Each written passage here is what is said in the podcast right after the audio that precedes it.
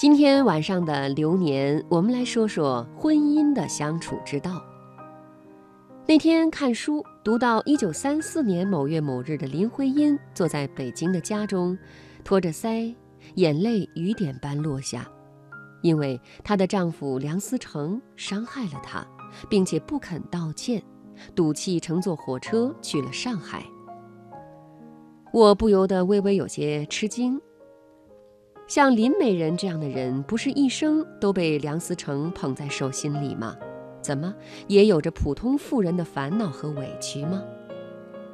之所以想到这个问题，是因为就在刚才，我和闺蜜佳佳聊天，她特别郁闷，觉得自己的婚姻走入了死胡同。她说，自己和老公每天除了一问一答的几句话，两口子基本没有什么交流。老公虽然是理工男，但是婚前花前月下的时候，两个人也是有着说不完的话的，所以才走入了婚姻。可是结婚10年，两人之间的交流竟然随着年龄的增长迅速递减，真让人抓狂。佳佳很苦恼，自己才30来岁，未来还很漫长，难道就这样温吞地过一辈子吗？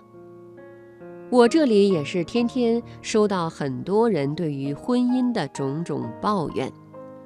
能回复的我都会尽力回复，但我知道我的3言2语也很难解决他们婚姻上的根本问题。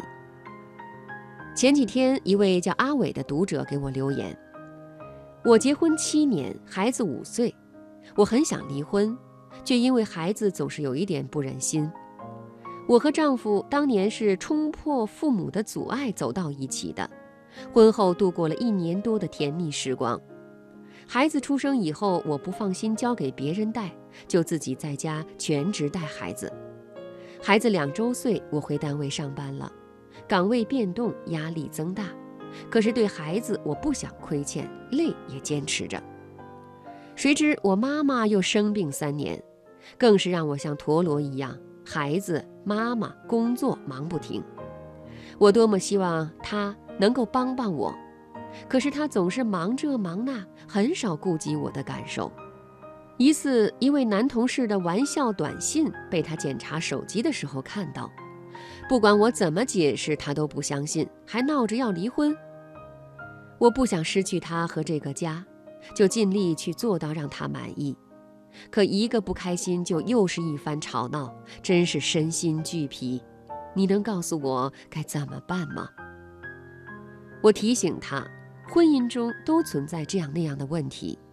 如果两个人只是一味的相互指责，又怎么会感觉到幸福？你同事的玩笑短信被他看到，甚至闹离婚，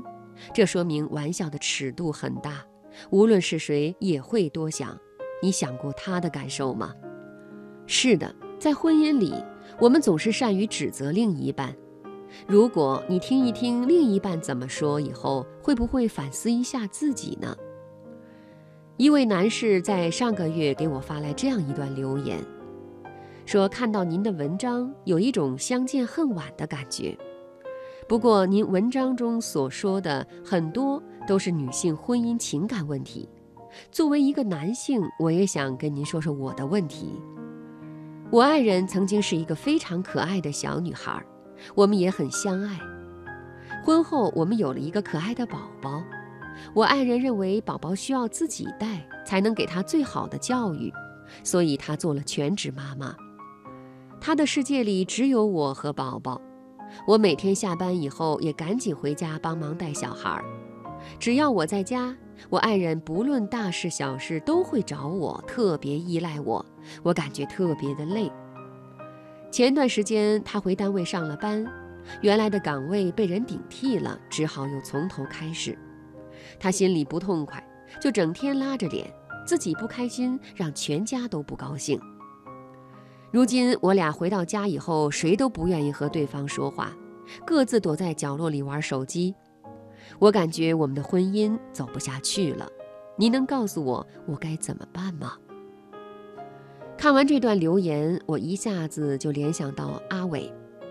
我甚至脑补出一段他们俩是夫妻的剧情。你看，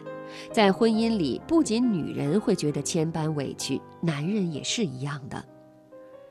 当我们刚刚走入婚姻的围城时，总是把爱情当作人生，希望两个人始终保持着初见时的那份惊喜。其实，所有浓烈的感情都会慢慢进入柴米油盐的平淡期。这个时期，两人之间的神秘感基本消失，在彼此眼里变得越来越平凡。此时，你应该考虑的是如何经营好这段感情，而不是找这样那样的理由，想着怎么抽离婚姻，转身而去，各自天涯。如果在婚姻里不懂得这个真相，那么千帆过尽，你也难以遇到那个能与你一生热恋的人。据说，再恩爱的夫妻一生中都有200次想要离婚的念头，以及有50次想要掐死对方的冲动。两个独立的个体从不相识到相遇、相识、相爱、相知，到走进婚姻的殿堂，如果没有相互的包容和理解，又怎么走过漫长的一辈子呢？就像我之前提到的林徽因，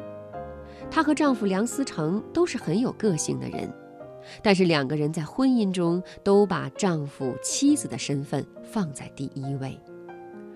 在抗战期间，林徽因一人带着全家老小长途跋涉，炮火纷飞中，两人一起走过那些不知道明天和意外哪个先来的日子，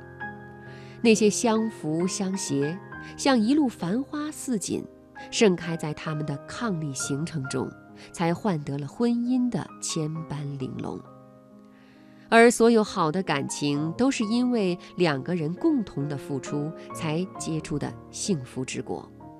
你一半的努力与谦和，加上他一半的上进与包容，就会捧出一个圆满的婚姻。